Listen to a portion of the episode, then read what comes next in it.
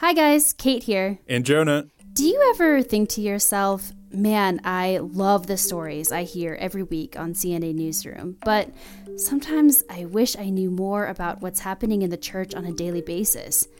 It's okay if you've thought that. You won't hurt our feelings. Well, Catholic News Agency now offers a daily audio news update made especially for your smart speaker. It's called Catholic News, and it's available right now on Amazon Alexa and Google Home.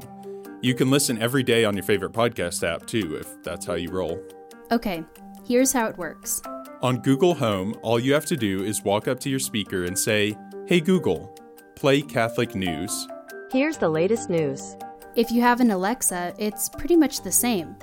Just say, Alexa, open Catholic News. Welcome back to the latest news from Catholic News Agency. You can also search for Catholic News in the Alexa Skills Store. Enable the skill on your app, and then ask Alexa to play your flash briefing. Check out our show notes for more information. And now, enjoy this week's episode of CNA Newsroom.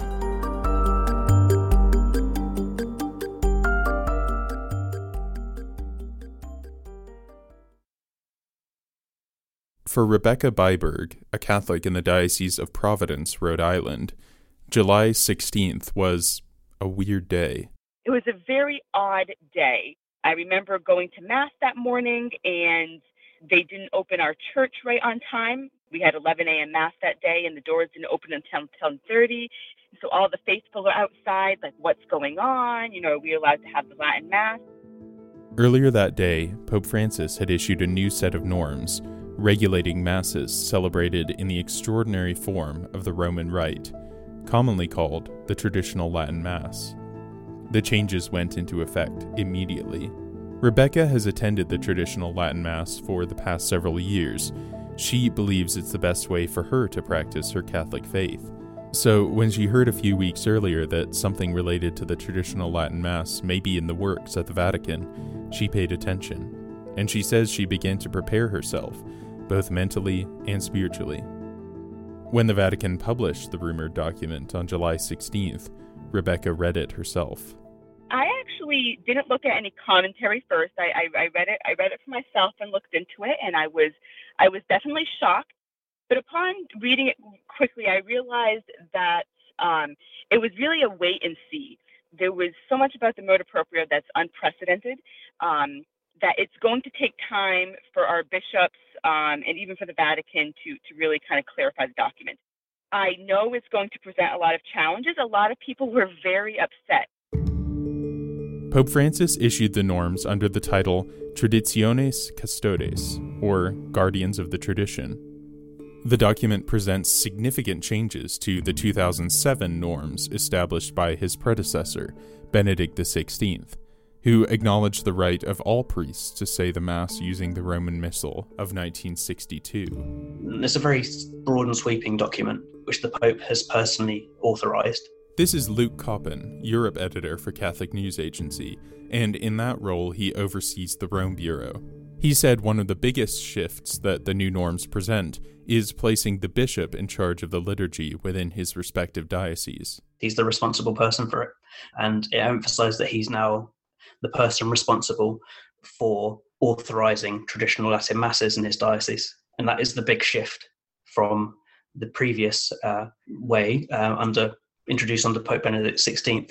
So in his document Summorum Pontificum, he said that every priest in the world has a right to celebrate according to this form of the Mass, and they don't need to seek permission. So there's a major change here. Luke said many bishops aren't entirely clear on what they can and can't do with this new responsibility they're clearly taking time to sort of read this document carefully and work out what it is they're being asked to do. And they're responding to it in different ways at the moment, which creates a, a certain confusion. And I don't see that confusion being cleared up anytime soon. It wouldn't surprise me at all if there was an avalanche of inquiries at the Vatican right now from bishops around the world saying, what does the Pope mean when he says this? What does the Pope mean when he says that? I'm thinking of things such as the Pope says that traditional Latin masses can no longer be celebrated in parochial churches. I think that's the phrase that he uses. I think there'll be quite a lot of requests uh, for an official clarification of what that does and doesn't mean. But that's just one example. There are many other statements that people are debating heavily online and uh, you know, privately. This has opened all sorts of questions that weren't there before. Pope Francis acknowledges in the document itself that the new norms are a big step that will affect a lot of people. But he says that it's it's very necessary in his view um, because he believes that the the freedoms that were granted by St. John Paul II and Benedict XVI to celebrate the traditional Latin Masses were abused by certain people who began to separate themselves from the church as, as we know it, as Catholics know it, and to, he says, to sort of adopt this idea that they, that they are the true church in opposition to the church as we know it in everyday life. And he said this is such a dangerous development that he has to take this step of restricting the traditional Latin masses around the world. And that's his, his primary motivation for doing it, this sort of sense that the church's unity is threatened. Uh, and that as Pope, as the person who's responsible for the unity of the Catholic Church, he has, he's compelled to take this step. It only applies, of course, to the, the Latin Rite Catholic Church, so it doesn't apply to those Eastern Catholic churches which are in communion with the Pope but celebrate using a different liturgy. So not every Catholic in the world is affected by this by any means. It's unclear how many Catholics around the world primarily attend the traditional Latin Mass. But there are some indicators from different countries around the world. For example, I read that in France, about 4% of the practicing Catholic population would attend a traditional Latin Mass in France. And France is known to be one of the world centres of Catholic traditionalism. So, presumably, many other countries are below that level, below the 4% level among practicing Catholics. I think it's clear that we're talking about a, a, small minority of, of, the world's entire Catholic population, which is obviously over a billion people. Um, however, they are influential and they include significant theologians, um, people that influence others in the church. So they can by no means be dismissed purely because they're few in number. By the time we publish this episode, a little over two weeks will have passed since Pope Francis issued these norms on the traditional Latin Mass, meaning it's still pretty new. Catholics around the world are still trying to navigate how the changes will affect their observance of the faith. This week on the podcast, we talk with a handful of Catholics in the United States about their reactions to the motu proprio and their hopes for traditional liturgies going forward. You're listening to CNA Newsroom, the podcast that brings you the people behind the headlines. I'm your host, Jonah McKeown.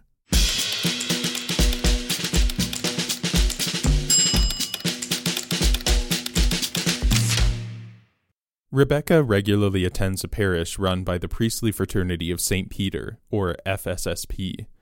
The FSSP is a society of apostolic life dedicated to forming and sanctifying priests using the traditional liturgy, and providing care of souls and pastoral activities. She said masses have not stopped at her parish in the weeks since the Pope released the motu proprio. But it was it was just this, this time of confusion. Right away for myself, I said I need to pray about this. It's sad, but it's it's not going to affect my spiritual life because the Latin Mass has brought so many riches into my life and my interior life is not changed by this. I can still I can still wake up and make a morning offering. I can still attend mass. It may not be Latin mass. I mean, it has mostly been. It pretty much usually is. Um, I can still pray the rosary every day. I can still pray the divine office. I can still do all of these things. I can still do my meditation every day. And, and none of that is going to be changed with the motu proprio. Rebecca first became aware of the traditional Latin Mass back in 2005. At the time, she loved it, and it would have been her preference, but she was only 15 at the time, and her parents weren't practicing Catholics. The traditional Latin Mass, really any Mass, wasn't very accessible for her. So as soon as I was able to attend, I took the opportunity, and it's been the best way to practice the Catholic faith, um, in my opinion. Rebecca does attend a Novus Ordo Mass, or the ordinary form of the Mass, from time to time, but she personally prefers the traditional Latin Mass for several reasons, one being the language. She believes Latin adds a richness to the Mass, but she says she understands the traditional Latin Mass isn't for everyone. Some of the holiest people I know exclusively attend the Novus Ordo. Some have attended the Latin Mass and been like, eh, not for me. I am never I am never going to criticize someone for their path to get to heaven. Now, for me, I am a weak Catholic. I am a huge sinner. I am first in line for confession some days. And honestly, I think it's my weakness that makes it so I don't want to only go to the Novus Ordo. Like, I need that structure. And and I would hate I would hate for any other weak Catholics like myself to not be able to receive the sacraments in the way that helps them get to heaven. Rebecca says she understands where the Pope is coming from with his concerns about some members within the traditional Catholic community. But she said, in her experience at least, those who are fostering divisions are the minority. Most people that attend the Latin Mass that I know are accepting of Vatican II and really don't have anything, you know, neg- you know, really negative to say about our Holy Father. Um, however, there are some people that do, and I think those words sometimes can come out a bit stronger and really be the ones that are heard the most. A lot of people are going about day to day living very holy lives and just not saying anything because they're going to mass, they're praying, they're doing what they need to do to help get them and their families to heaven and they're not they're not saying anything. It's just those really loud voices that I think are coming off, you know, a bit a bit stronger, and that's what people are hearing. Despite the uncertainty Rebecca is feeling at this time, she says she is certain that God will bring good from this experience. I think um, you know we can be sad, and we should be sad. We can be angry when it's justified. I'm fully confident that that we are all going to grow in holiness from this. Our church will be purified. It will be it will be made better and the people that have a say in what can be because I'm a lay person. I really don't have a say in any of this. That I can pray for those that actually can do something about this, um, and just to help foster to help foster unity. You know, more rosaries, more memorares, more novenas. That is not a bad thing. Jessica Harvey and her family attend a traditional Latin Mass at St. Rita's Parish in Alexandria, Virginia, outside Washington, D.C. St. Rita's is a large parish and offers both the Novus Ordo and the traditional Latin Mass every Sunday. Jessica, who, like most people, grew up going to the Novus Ordo, said St. Rita's was one of the first parishes that her family found where it felt like the two rites of the Mass were seamless and that the people who attended one or the other got along really well. You see people coming out of one mass. Oh, hey, how you doing? Good to see you. Oh, you got the earlier mass. I'm going to go to this. It's not a big deal. St. Rita's was the first one where I really felt like we were part of the parish and where there were other activities besides the mass that my kids could be part of. Jessica said she and her husband have always tried to help their kids understand what's going on at Mass, even when they were little. I read along with the prayers and then when there's a change or when something happens then i'll i whisper like oh this is the consecration jesus is coming. You know when the priest lifts up the host they say look that's jesus. Jessica said her kids the oldest of whom is 11 already prefer the latin mass when given a choice. I think there's something about the beauty of the mass of this particular mass that that really grabs their attention in a very unique way that I don't always understand. And it's not a theological thing. All the theologians can discuss whatever they want to in Rome or the Vatican or wherever. But I see what this does for my own kids. If the kids are seeing the beauty of this and this is helping their relationship with God, this is the one that we're going to cultivate because this is going to help them be closer to God. Bishop Michael Burbidge of Arlington has said that he intends to allow the traditional Latin Mass to continue to be celebrated in his diocese, as the motu proprio allows. But St. Rita's is a parish church, so technically, under the letter of the law of the motu proprio, the traditional Latin Mass is not to be celebrated there anymore.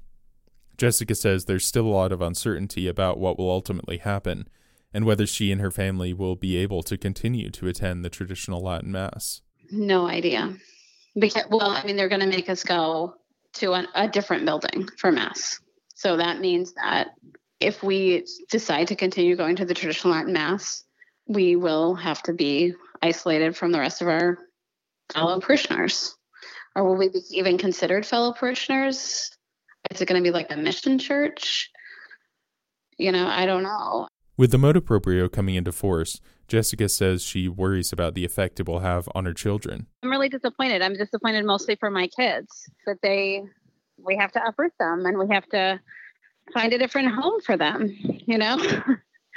for me this is a real this is a real sadness.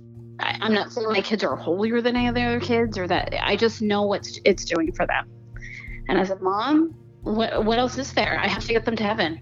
This tool makes it super much easier. so that's what I'm going to use. Speaking, of course, only for her parish, Jessica says she's unsure what the disunity is that Pope Francis is talking about. How would the Pope, I would love to know, how would the Pope explain to my kids why we couldn't have Mass in the church? After the break, more reactions to the Pope's motu proprio. Stay with us.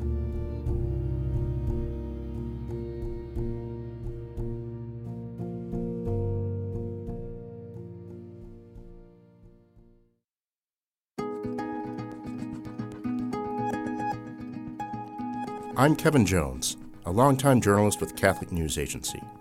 If you enjoy hearing about the big stories or about the unknown people who played a role in them, you should subscribe to CNA Newsroom. Subscribing is easy and free on any podcast app.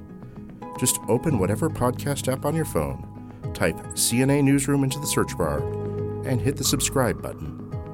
If you don't have a podcast app on your phone already, you can use Stitcher, Spotify, Overcast, or just about any podcast app available on your App Store. And if you like listening to CNA Newsroom, leave us a rating and a review. Those help other potential listeners find our show. And now, back to the episode.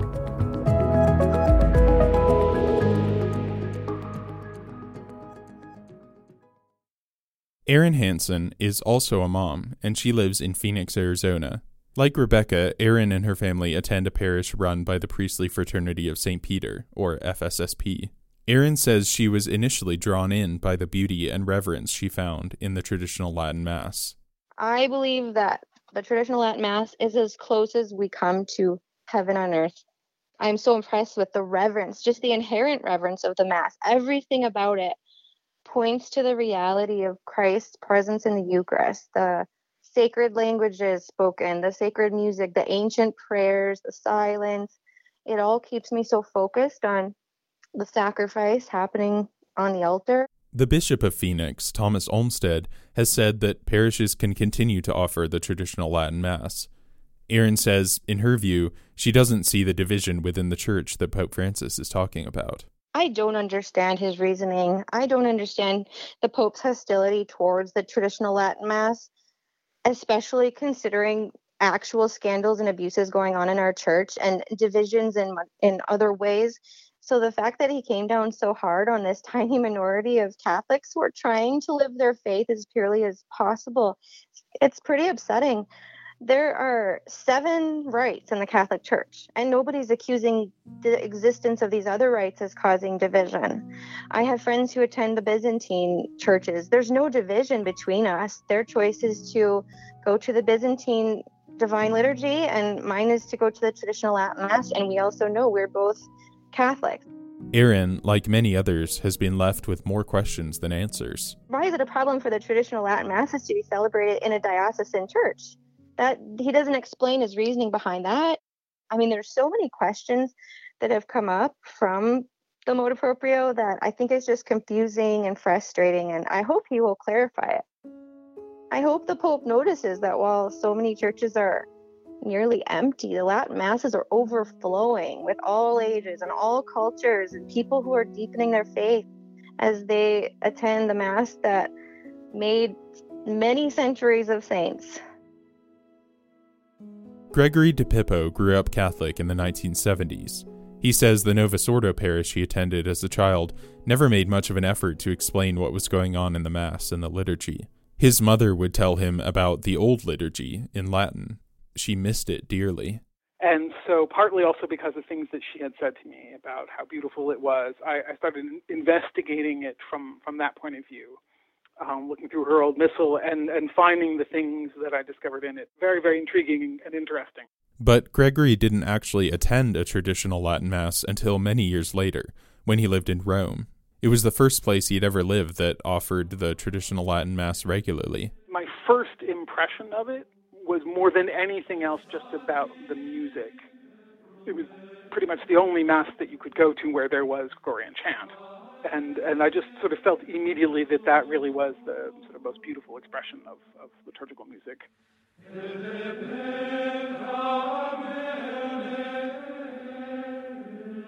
Gregory was hooked.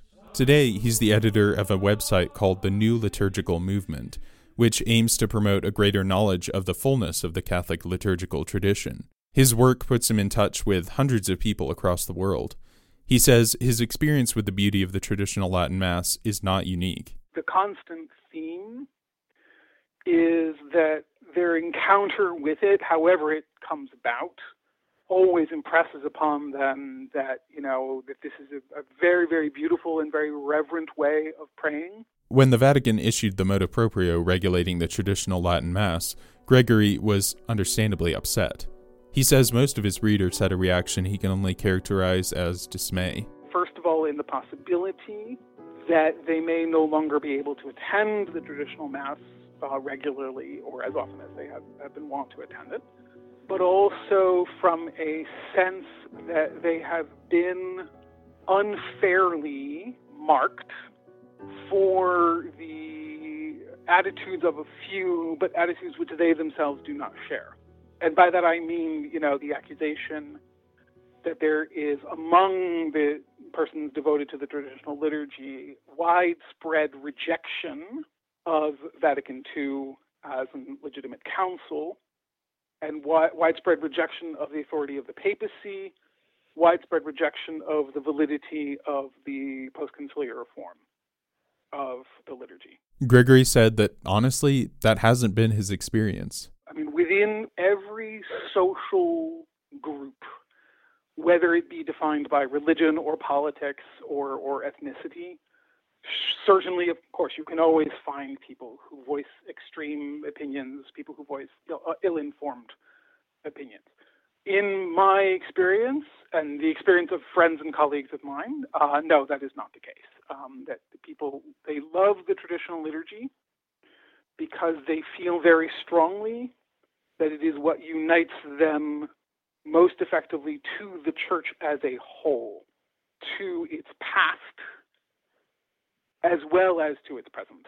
In his experience, Gregory's found that those who love the traditional liturgy love it because they love the church, because it unites them to the church, and to the saints in particular. If you think of a saint that you admire and have a devotion to, unless they died fairly recently, like John Paul II, this is when you go to the Tridentine Mass, you are seeing the liturgy that that saint knew. And so I would think it's very important for people to consider what it is about this liturgy that helped to foster the piety of somebody like Teresa of uh, Avila or Philip Neri, just to, just to choose two very random examples. My hope is, above all, that the Holy Father and the other bishops of the Catholic Church will listen very, very carefully to what the faithful who are most affected by this are saying and to take seriously and to consider as honest their protestations that they love the traditional liturgy because they love the church and that they love the traditional liturgy because it unites them to the church. Elizabeth Sisk is a nurse from Raleigh, North Carolina. Growing up, she and her family attended the Novus Ordo Mass. I laughed because I didn't know that's what it was called at the time.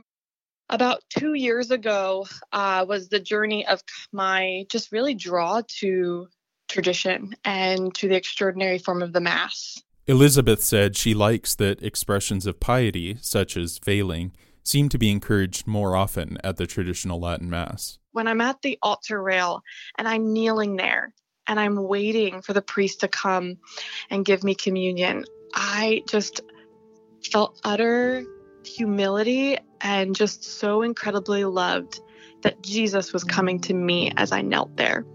Um, and that's actually the part of the Latin Mass that I most look forward to, probably more than anything else. Elizabeth attends both the ordinary and extraordinary forms of the Mass.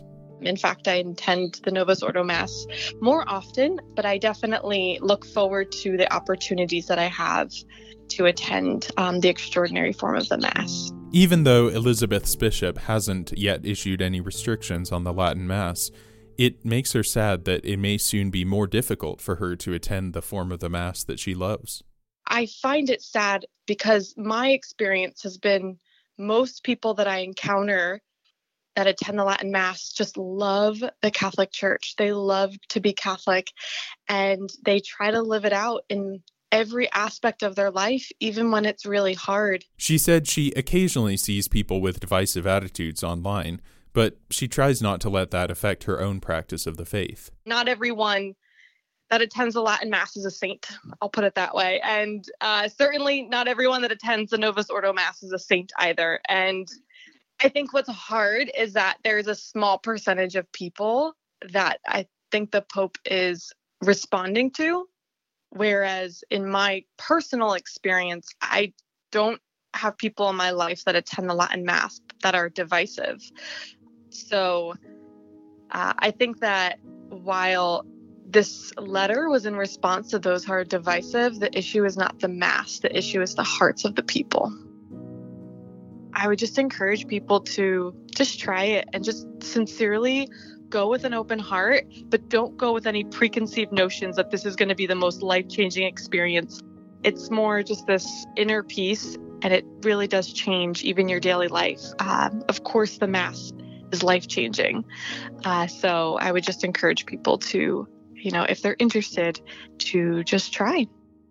Here again is CNA's Europe editor, Luke Coppen. It's impossible to know what the long term future is for the traditionalist movement in the Catholic Church because it depends on so many factors that are unknown at the moment. The main one being the policies of future popes uh, for the rest of this century. The short term impact, obviously, is clearly is that it's upset people and um, shaken them. I think that's very clear from from what people traditionalists around the world are saying.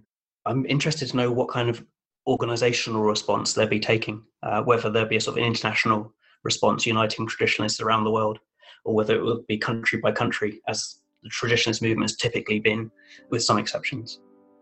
I could see a sort of an international movement growing to sort of preserve this form of the mass against the new motu proprio. that's one possible, perhaps unintended outcome of it. CNA Newsroom is a production of Catholic News Agency, a service of EWTN News. I'm your host, Jonah McKeown. I produce and edit this show with the help of our executive producer, Kate Oliveira.